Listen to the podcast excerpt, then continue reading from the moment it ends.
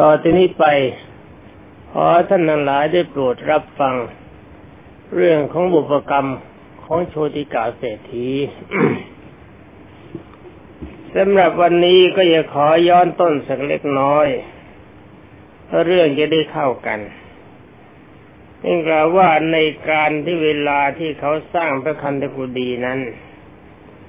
หลานชายชื่อว่าอปราชิตะเป็นผู้มีชื่อเหมือนกันกับตนนั่นเองเข้าไปหาปราชิตะกุดุมพีผู้เป็นลุงแล้วกล่าวว่าแม้ฉันก็จะจัดการก่อสร้างท่านจะให้ส่วนบุญกับฉันเถิดลุงสำหรับอปราชิตะผู้เป็นลุงกล่าวว่าพ่อฉันให้ไม่ได้ฉันจะสร้างไม่ให้ทั่วไปแก่บุคคลเหล่าอื่นหมายความว่าการก่อสร้างนี้เราต้องการสร้างคนเดียวไม่ต้องการให้ชาวบ้านชาวเมืองอะไรมายุ่งด้วยฉันทำของฉันคนเดียวฉันจะได้คนเดียว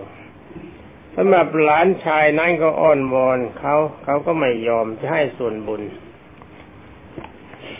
อปราชิตาผู้เป็นหลานจึงได้คิดว่าการที่เราจะได้สร้างศาลากุญชรศาลาคือศาลาที่มีรูปร่างเหมือนช้างหลังกุบกุบไว้ด้านหน้าพระคันธกุฎีที่ลุงสร้าง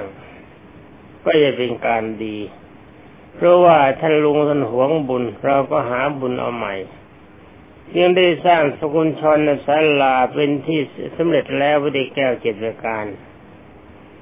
เขาเกิดมาเป็นเมนกะเศรษฐีในพุทธบาทนี้นี่ฟังเรื่องนี้แล้วก็เขาได้โปรดอย่าฟังแต่นิทานฟังถึงว่าไอ้เรื่องการเกิดแก่เจ็บตายนี่มันเป็นความจริงแต่ผมก็มีความเข้าใจว่าบรรดาท่านหลายที่รับฟังก็ดีหรือว่าบรรดาท่านพุทธบริษัทชายหญิงที่กำลังฟังอยู่ก็ตามเรื่องการเกิดแก่เจ็บตายนี้พวกเราคงไม่สงสัยเพราะว่าเราฝึกมโนมยิทธิกันแล้วเป็นความรู้ที่จะพิสูจน์คำสอนขององค์สมเด็จพระสัมมาสัมพุทธเจ้าได้ ถ้ามีความขยันหมั่นเพียรทำในความจริงใจรักษาอารมณ์ใจให้คงที่เรื่องมโนมยิทธิเป็นของไม่ยาก ไอ้ที่มันยังว่ายากคือทำไม่ได้ก็เพราะว่าเรายังกำลังรักษากำลังใจไม่ครบถ้วนถ้าหากว่าท่านทั้งหลายพยายามรักษากำลังใจไว้ตามลำดับให้ครบถ้วนเมื่อจิตใจเข้าจังหวะพอเหมาะพอดีกับกำลังสมาธิที่จะใช้แบบนั้นเรื่องมโนยิทธิก็จะเป็นของง่ายโดยเฉพาะอย่างยิ่งการฝึกมโนยิทธิต้องรักษากำลังใจให้เข้มแข็งอย่างที่รัชนีทำได้ง่ายๆก็เพราะว่ารัชนีมีนิสัยชอบในด้านของกสิณคือทรงอารมณ์สมาธิเป็นปกติหรือว่าการจับพระพุทธรูปเป็นปกติก็ถือว่าเป็นกสิณด้วยเป็นพุทธานุสติด้วยนั่งอยู่ยืนอยู่เดินอยู่ทำงานอยู่นึกถึงภาพนั้นได้เสมออย่างนี้ถ้าหากว่าบังเอิญกำลังใจจะไม่ถึงมโนยิทธิก็สามารถจะได้ทิฏฐิคุยานเมื่อได้ทิฏฐิคุยานแล้วคำสั่งสอนขององค์สมเด็จพระวิชิตมานที่ว่าโลกหน้ามีจริงโลกหลังมีจริงเกิดแก่เจ็บตายมีจริงสภาพเดิมเป็นยังไงข้างหน้าจะเป็นยังไงเราสามารถจะทราบได้โดยอำนาจทิฏฐิคุยานนี่มันเป็นของไม่ยากผมขอพูดต่อไปถึงพระสูตรเรื่องนี้ได้กล่าวว่าก็บานหน้าต่างสำหรับเมนกะเศรษฐีนะราชิตะผู้เป็นหลานได้มีโอกาสมาเกิดในศาสนานี้มีนามว่าเมนกะเศรษฐีในพุทธบาทการนี้เมื่อกี้ดูเหมือนว่าผมจะบอกแต่มันเป็นโชติกะเศรษฐีแต่ก็ใช่โช สำหรับท่านผู้นี้เป็นเมนากาเศรษฐีไม่เกิดในชาตินี้ก็รวยมหาศาลฟังของท่านต่อไปท่านกล่าวว่าก็บานหน้าต่าง3บานที่บ้านของเขาสำเร็จแล้วบริแก้ว7ประการได้มีแล้วในประคันธกุฎีเขาทำประคันธกุฎีนั้นให้พระพุทธเจ้าอภราชิตากหบดีได้สร้างโปกรณี3สระโปกรณีคือบ่อน้ำใสๆและที่โบกแล้วไปด้วยปูนขาวหน้าภายที่ใต้ที่ตรงบานหน้าต่างเหล่านั้นเขาก็ทำให้เต็มไปด้วยน้ำหอมอันเกิดมาจากชาติทั้งสี่นี่มีอะไรบ้างล่ะมีกุงคุบมังหญ้าฝรั่งแล้วก็ดอกไม้ที่เกิดในดอกไม้ที่เกิดในยวประเทศแล้วก็กฤษณาแล้วกัมยานมีความกัมยานนะแล้วก็เบื้องหน้าตอนนี้ไปมีอะไรนะท่านบอกว่าเต็มไปด้วยธาตุทั้งสี่แล้วให้ปลูกดอกไม้มีสี5สีอะไรบ้างก็ช่างให้ย่อยบันไดแก้ว7ประการคือทำแก้ว7ประการให้ละเอียดแก้วที่ควรแก่ความเป็นของที่จะพึงย่อยได้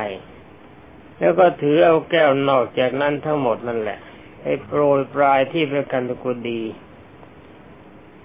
ให้เป็นแถวเรียงเข้าเป็นระเบียบแล้วก็สูงแค่เขาทำบริเวณนั้นให้เต็มไปแล้วด้วยแก้วมณีและแก้ว7ประการเพื่อรวยจริงๆสำหรับกหบดีชื่อว่าชิตะอัปราชิตะทำพระคันธกุฎีให้สำเร็จไปด้วยอาการอย่างนี้แล้วจึงเข้าไปเฝ้าพระเถระผู้เป็นพี่ชายเรียนว่าท่านก็รับพระคันธกุฎีสำเร็จแล้วแต่ผมหวังในการใช้สอยพระคันธกุฎีนั้นตามพระบาลีได้กล่าวว่าได้ยินว่าบุญเป็นอันมากนี้ย่อมมีเพราะการใช้สอยสำหรับพระเถระนั้นเข้าไปเฝ้าองค์สมเด็จพระสัมมาสัมพุทธเจ้าแล้วกราบถวายบังคมทูลว่าพระเจ้าข้าพระพุทธเจ้าทราบว่ากุดุมพีผู้นี้ได้สร้างพระคันธกุฎีเพื่อพระองค์บัดนี้เธอหวังในการใช้สอยคือองค์สมเด็จพระสัมมาสัมพุทธเจ้าทรงใช้สมเด็จพระจอมไตรจึงได้ทรงเสด็จลุกจากอาสนะเสด็จไปสู่ที่เฉพาะพระคันธกุฎีทอดพระเนตรเห็นกองรัตนะคือแก้ว7ประการที่เขากองล้อมรอบพระคันธกุฎีได้ประทับยืนอยู่แล้วอยู่ที่ซุ้มแห่งประตูเมื่อกุดุมพีนั้นกราบทูลว่าข้าแต่พระองค์ผู้เจริญพระเจ้าค่ะการรักษาจักมีแก่ข้าพระองค์เองขอองค์สมเด็จพระผู้มีพระภาคเจ้าโปรดเสด็จเข้าไปเถิดพระพุทธเจ้าค่ะสมเด็จพระบรมศาสดาจึงเสด็จเข้าไปประทับณที่นั้นท่านกล่าวต่อไปว่าแม้กุดุมพีก็ตั้งการรักษาไว้โดยรอบคือต้องตั้งยามรักษาเพราะสมบัติมันมากสั่งบรรดาชนทั้งหลายไว้ว่าพ่อพวกเจ้าจงห้ามชนทั้งหลายที่จะถือเอารัตนะคือแก้วทั้งหลายเหล่านี้ไป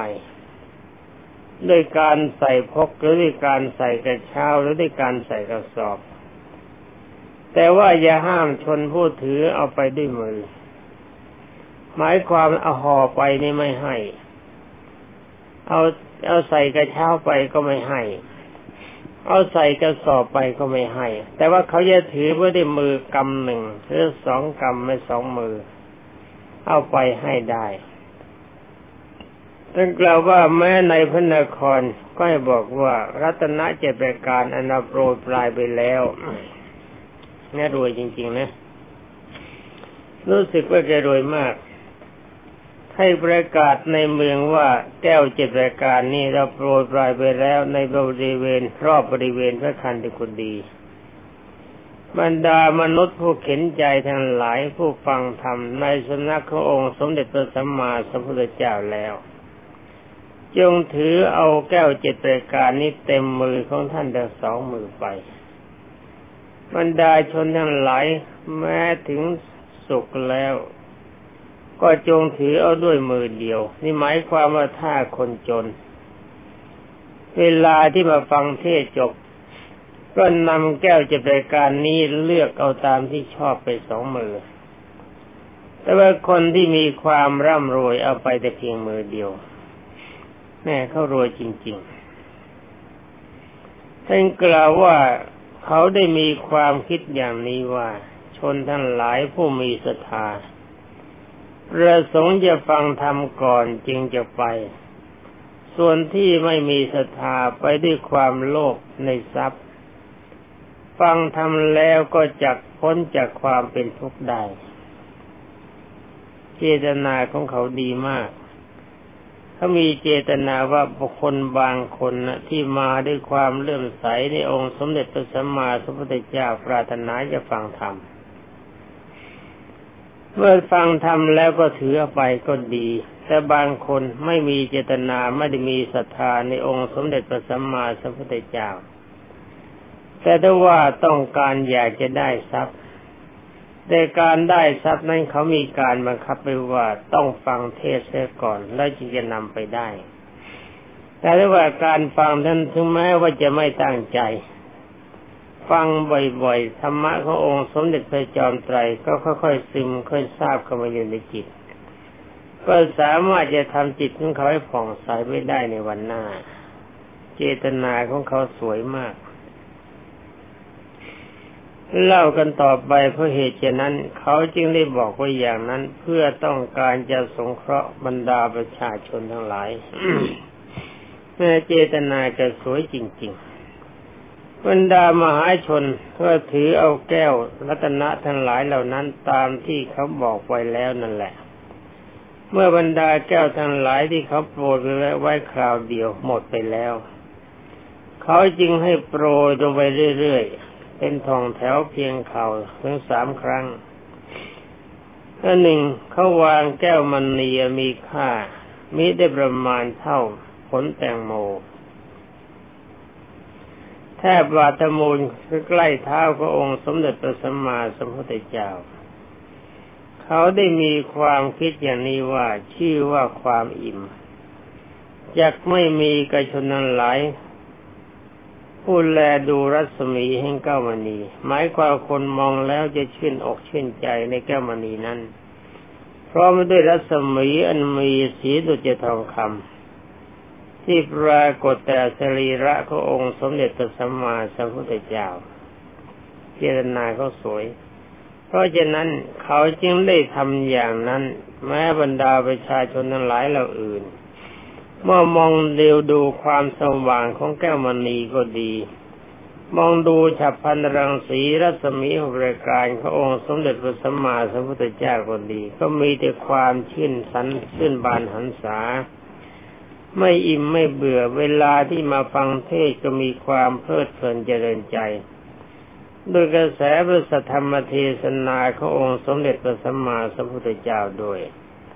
แล้วก็มีความชื่นใจในความสว่างของแก้วมณีแล้วก็ชื่นใจในฉับพลันรังสีรัศมีหกรายการขององค์สมเด็จพระสัมมาสัมพุทธเจ้าบวกกันเป็นเหตุให้บรรดาประชาชนทุกท่านที่มาในที่นั้นมีแต่ความอิ่มเอิบทั้งธรรมและรัศมีท่านกล่าวต่อมาว่าในวันหนึ่งพราหมณ์ผู้เป็นมิจฉาทิฏฐิคนหนึ่งคิดว่าได้ยินว่าแก้วมณีที่มีค่ามากอันกุดุมพีนั้นวางไว้แทบใกล้พระบาทขององค์สมเด็จพระสัมมาสัมพุทธเจ้าเราจะขโมยแก้วมณีนั้นจึงเข้าไปสู่วิหารเข้าไปโดยระหว่างที่มหาชนผู้มาแล้วเพื่อจะถวายบังคมองค์สมเด็จพระสัมมาสัมพุทธเจ้า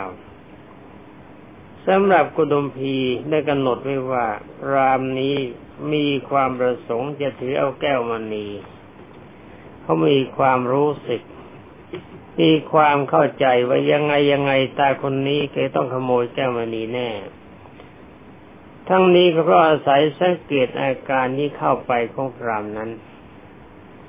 ยังได้คิดว่าโอ๋หนอพรามไม่ควรจะทำอย่างนี้เลยแม่พรามนั้นวางมือไว้ที่ใกล้เท้าแห่งองค์สมเด็จพระสัมมาสัมพุทธเจ้าถวายบังคมแล้วถือเอาแก้วมณีซ่อนไว้ในเกลียวผ้าแล้วก็หลบไปท่านกระดุมพีไม่อาจจะทำจิตให้เรื่อมใสในพรามนั้นได้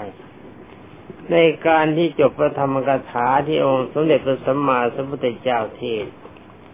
ท่านกระดุมพีได้เข้าไปเฝ้าองค์สมเด็จพระบรมโลกเชษฐ์กราบทูลว่าพันเตพระกวาข้าแต่องค์สมเด็จพระภูมิพระภาคเจ้าผู้เจริญพระพุทธเจ้าข้ารัตนะเจ็ดรายการอันข้าพระองค์โปรยปลายไว้รอบพระคันธกุฎีสิ้นสามครั้งทำให้เป็นแถวแนวยาวเข่าสูงเพียงเข่าเมื่อชนนั้นหลายถือเอารัตนะทั้งหลายเหล่านั้นก็ชื่อว่าความอาฆาตไม่ได้มีแล้วแก่ข้าพระองค์ยิ่งเขาถือไปเท่าไรความเลื่อมใสก็มีขึ้นเพราะว่าข้าพระองค์ปรารถนาจะสงเคราะห์เขาแต่ว่าวันนี้ข้าพระองค์คิดว่าโอ๋หนอพราหมณ์นี้ไม่ควรถือเอาแก้วมณีเมื่อพราหมณ์นั้นขโมยแก้วมณีไปแล้วจึงไม่อาจยังจิตให้เลื่อมใสได้พระพุทธเจ้าค่ะสมเด็จพระบรมศาสดาทรงสดับคำของกุดุมพีนั้นแล้วยังได้ตรัสว่าอุบาสกะดูก่อนอุบาสกท่านไม่อาจเพื่อจะทำของที่มีอยู่ของตนให้เป็นของอันชนเหล่าอื่นพึงนำไปไม่ได้ไม่ใช่หรือหมายความว่าตามธรรมดาของที่เรามีอยู่เนี่ยเรายกขึ้นเขาคนอื่นก็หยิบยกขึ้นได้เราไม่สามารถจะบังคับให้ของสิ่งใดสิ่งหนึ่งที่เรายกขึ้นแล้วคนอื่นยกไม่ได้องค์สมเด็จพระจอมไตรถามอย่างนั้นเขาก็ตอบแล้วว่าเขาก็ตอบว่าใช่เจ้าค่ะสำหรับกุดุมพีนั้นดำรงอยู่ในที่องค์สมเด็จพระสัมมาสัมพุทธเจ้าประทานแล้วเคยหมายความมีความเข้าใจว่าทุกสิ่งทุกอย่างในโลกมันไม่เที่ยงมันมีแล้วมันก็หมดไปของที่เราหามาได้ชาวบ้านเขาขโมยได้เหมือนกันและยิ่งถวายบังคมองค์สมเด็จพระทรงทันแล้วได้กระทำการปรารถนาว่าพันเตพระกวาข้าแต่องค์สมเด็จพระผู้มีพระภาคเจ้าผู้เจริญพระพุทธเจ้าค่ะพระราชาหรือโจรมาหลายร้อยชื่อว่าสามารถเพื่อจะข่มเหงข้าพระองค์ถือเอามาแต่เส้นได้แห่งชายผ้าอันเป็นของข้าพระองค์เองก็จงอย่ามีนับเติมแบบบัดนี้เป็นต้นไปตอนนี้ฟังจะเฟือสักนิดหนึ่งแต่ว่าสมเด็จพระสัมมาสัมพุทธเจ้าบอกว่าของทุกอย่างเนี่ยคนต้องยกไปได้แต่ว่าท่านโกดุมพีก็อธิษฐานใหม่ว่าด้วยอำนาจบุญบารมีที่ข้าพระเจ้าทำแล้วนี้จงเป็นปัจจัยให้ของทุกสิ่งทุกอย่างจะเป็นโจรก็ดีพระราชาก็ดีผู้มีอำนาจไม่สามารถจะนำไปได้ในเมื่อข้าพระพุทธเจ้าไม่ให้อันนี้เป็นคำอธิษฐานตอนหนึ่งที่บรรดาท่านทั้งหลายควรจะฟังและควรจะจำเขากล่าวต่อไปว่าแม้แต่ไฟก็ไม่สามารถจะไหม้ของข้าพระองค์ได้น้ำหรือลมก็ไม่สามารถจะพัดพาไปได้องค์สมเด็จพระจอมไตรได้ทรงธรรมอนุโมทนาแก่กุดุมพีนั้น เมื่อขอความปรารถนาที่ท่านปรารถนาแล้วจงสำเร็จตามนั้นเถิดสำหรับกุดุมพีนั้นเมื่อทำการฉลองพระคันธกุฎีแล้วได้ถวายทานแด่องค์สมเด็จพระบัณฑิตแก้วมีพระภิกษุสงฆ์ร่วมด้วยประมาณ 68 แสน ไม่ใช่หกไม่ใช่800,000นะ6800,000ภายในวิหารนั้นตลอด9 เดือนโอ้โหใช้เงินมากมายจริงนะท่านกล่าวว่าในการเป็นที่สุดได้ถวายผ้าไตรจีวรแก่บรรดาภิกษุสงฆ์ทุกรูปท่านถวายผ้าสาดกสำหรับทำจีวรของภิกษุใหม่ในสำนักสงฆ์ได้มีค่าถึง1,000แม่แกรวยจริงๆทำบุญตลอด9 เดือน9 เดือนนี้พระ6800,000องค์ลูกศิษย์อีกกี่คนท่านฉันคนละคำก็6800,000 คำฉันคนละจานก็6800,000 จานฟังกันต่อไปว่าผลของความดีคนที่ท่านกุดุมพีนั้นทำจะมีผลเป็นประการใดสำหรับกุดุมพีนั้นทำบุญตลอดจนอายุอย่างนั้นแล้วเขาทำบุญอย่างนั้นแหละตลอดอายุไขแล้วก็เคลื่อนจากอัตภาพนั้นไปเกิดเป็นเทวดาในเทวโลกแล้วก็ท่องเที่ยวไปในเทวโลกและมนุษย์ตลอดการประมาณเท่านั้นผมก็ไม่รู้ว่าเท่าไรเหมือนกันแต่เที่ยวไปเที่ยวมาคือว่าเกิดเป็นคนบ้างเกิดเทวดาบ้างจากเทวดาก็มาเกิดเป็นคนจากคนก็เกิดเป็นเทวดาแกไม่ยอมลงนรกที่เรียกว่าเท่านั้นท่านกล่าวว่าในพุทธบาทการนี้คือสมัยพระองค์สมเด็จพระจินสีทรงตรัสเธอได้ถือปฏิสนธิในตระกูลของเศรษฐีตระกูลหนึ่งในกรุงราชคฤห์อยู่ในท้องของมารดาตลอด9 เดือนครึ่งไม่ยักครบ10 เดือนคนอื่นถ้าสัตเยนะเขา10 เดือนแต่เศรษฐีคนนี้อยู่ย่องเข้ามาอยู่ใน9 เดือนครึ่งขาดอีกครึ่งเดือนก็ในวันที่กุดุมพีนั้นเกิดสันพาวุธทั้งหลายในพระนครทั้งสิ้นรุ่งโรจน์แล้วแม้เครื่องประดับเพื่อพรทั้งหลายที่สวมกายของบรรดาปวงชนทั้งหลายก็เป็นราวกับว่ารุ่งโรจน์คือมีแสงสว่างโชติช่วงเปล่งรัศมีออกทุกคนพระนครได้รุ่งโรจน์เป็นอันเดียวกันหมายความพระนครเมืองนั้นสว่างสวยไปหมดโชตินาการท่านเศรษฐีก็ได้ไปสู่ที่บำรุงของพระราชาแต่เช้าตรู่นี่เศรษฐีพ่อนะเศรษฐีลูกเข้าท้องแม่เศรษฐีพ่อไปเฝ้าพระราชาแต่เช้าตรู่ครั้งนั้นพระราชาได้ตรัสถามเศรษฐีว่าวันนี้สันพาวุธทั้งหลายรุ่งเรืองเป็นไฟรุ่งโรจน์เป็นแสงสวยแล้วพระนครทั้งหมดก็รุ่งโรจน์เป็นเดียวกันท่านทราบเหตุเรื่องนี้ไหมท่านมหาเศรษฐีผู้เป็นพ่อของเด็กก็กราบทูลว่าข้าแต่สมมติเทพข้าพระองค์ทราบพระพุทธเจ้าค่ะพระราชาได้ตรัสถามว่าเป็นเพราะอะไรจึงได้เป็นอย่างนั้นท่านมหาเศรษฐีกล่าวว่าทาสของพระองค์เกิดในเรือนของข้าพระพุทธเจ้าพระเจ้าค่ะความรุ่งโรจน์นั้นได้มีแล้วด้วยเดชแห่งบุญของเขานั่นแหละซึ่งว่าพระราชาที่ถามว่าเขาจะเป็นโจรกระมังท่านมหาเศรษฐีกราบถวายบังคมว่าข้าแต่สมมติเทพข้อนั้นไม่มีสัตว์ผู้มีบุญได้ทำปฏิหารแล้วพระพุทธเจ้าค่ะพระราชาทรงตั้งทรัพย์ค่าเลี้ยงดูสำหรับเลี้ยงดูเด็กคนนี้ไว้วัน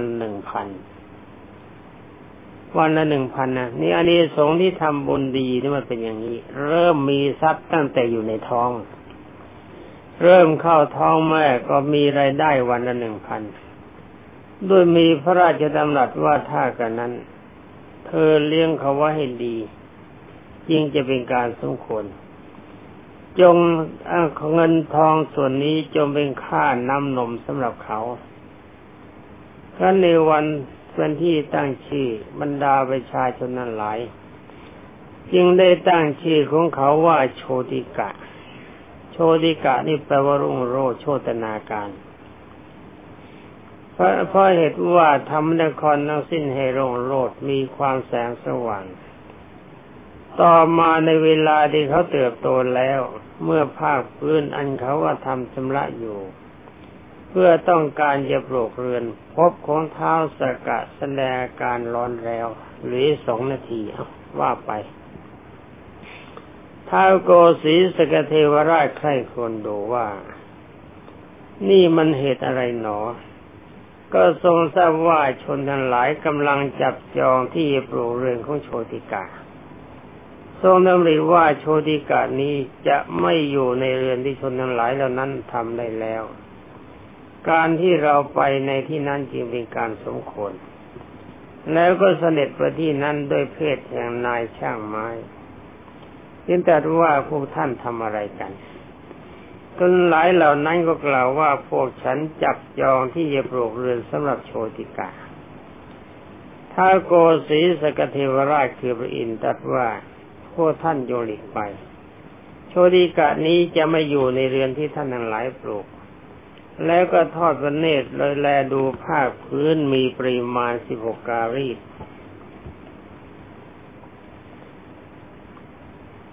และดูแลภูมิประเทศนั้นก็เป็นที่สม่ำเสมอทันใดนั่นเองคือปรับพื้นเอาในตาเป็นเทปเตอร์พอดุจยวงสายสิญจน์แล้วท้าวเทก็ทรงดำริว่าขอปราสาท7 ชั้นที่สำเร็จด้วยแก้ว7 ประการจนจำแรกแทรกเป็นดินผุดขึ้นมาณที่นี้แล้วก็ทอดพระเนตรดูปราสาทเห็นป่านนั้นผุดขึ้นมาแล้วในขณะนั้นเองท้าวสกะทรงดำริว่าขอกำแพง7 ชั้นเป็นที่สำเร็จแล้วด้วยแก้ว7 ประการจงปรากฏขึ้นแวดล้อมปราสาทนี้เมื่อทอดพระเนตรดูกำแพงก็ปรากฏผุดขึ้นครั้งนั้นท้าวเธอดำริว่าขอต้นกัลปพฤกษ์ทั้งหลายจงผุดขึ้นในที่สุดรอบกำแพงนั้นต้นกัลปพฤกษ์นี่ใครปรารถนาอะไรก็ได้แล้วก็ทอดพระเนตรดูต้นกัลปพฤกษ์ก็เกิดขึ้นที่นั้นท้าวเธอยังทรงดำริว่าขอขุมทรัพย์ทั้ง4 ขุมจงผุดขึ้นที่4 มุมแห่งปราสาทเมื่อทอดพระเนตรดูแล้วก็ปรากฏว่าทรัพย์4 ขุมเกิดขึ้นมาแล้วเอาละท่านทั้งหลายอธิบายอะไรไม่ได้เวลาเลยไปซะแล้วสำหรับวันนี้ก็ขอยุติไว้แต่เพียงเท่านี้ขอความสุขสวัสดีจงมีแด่ท่านทั้งหลายผู้รับฟังทุกท่านสวัสดี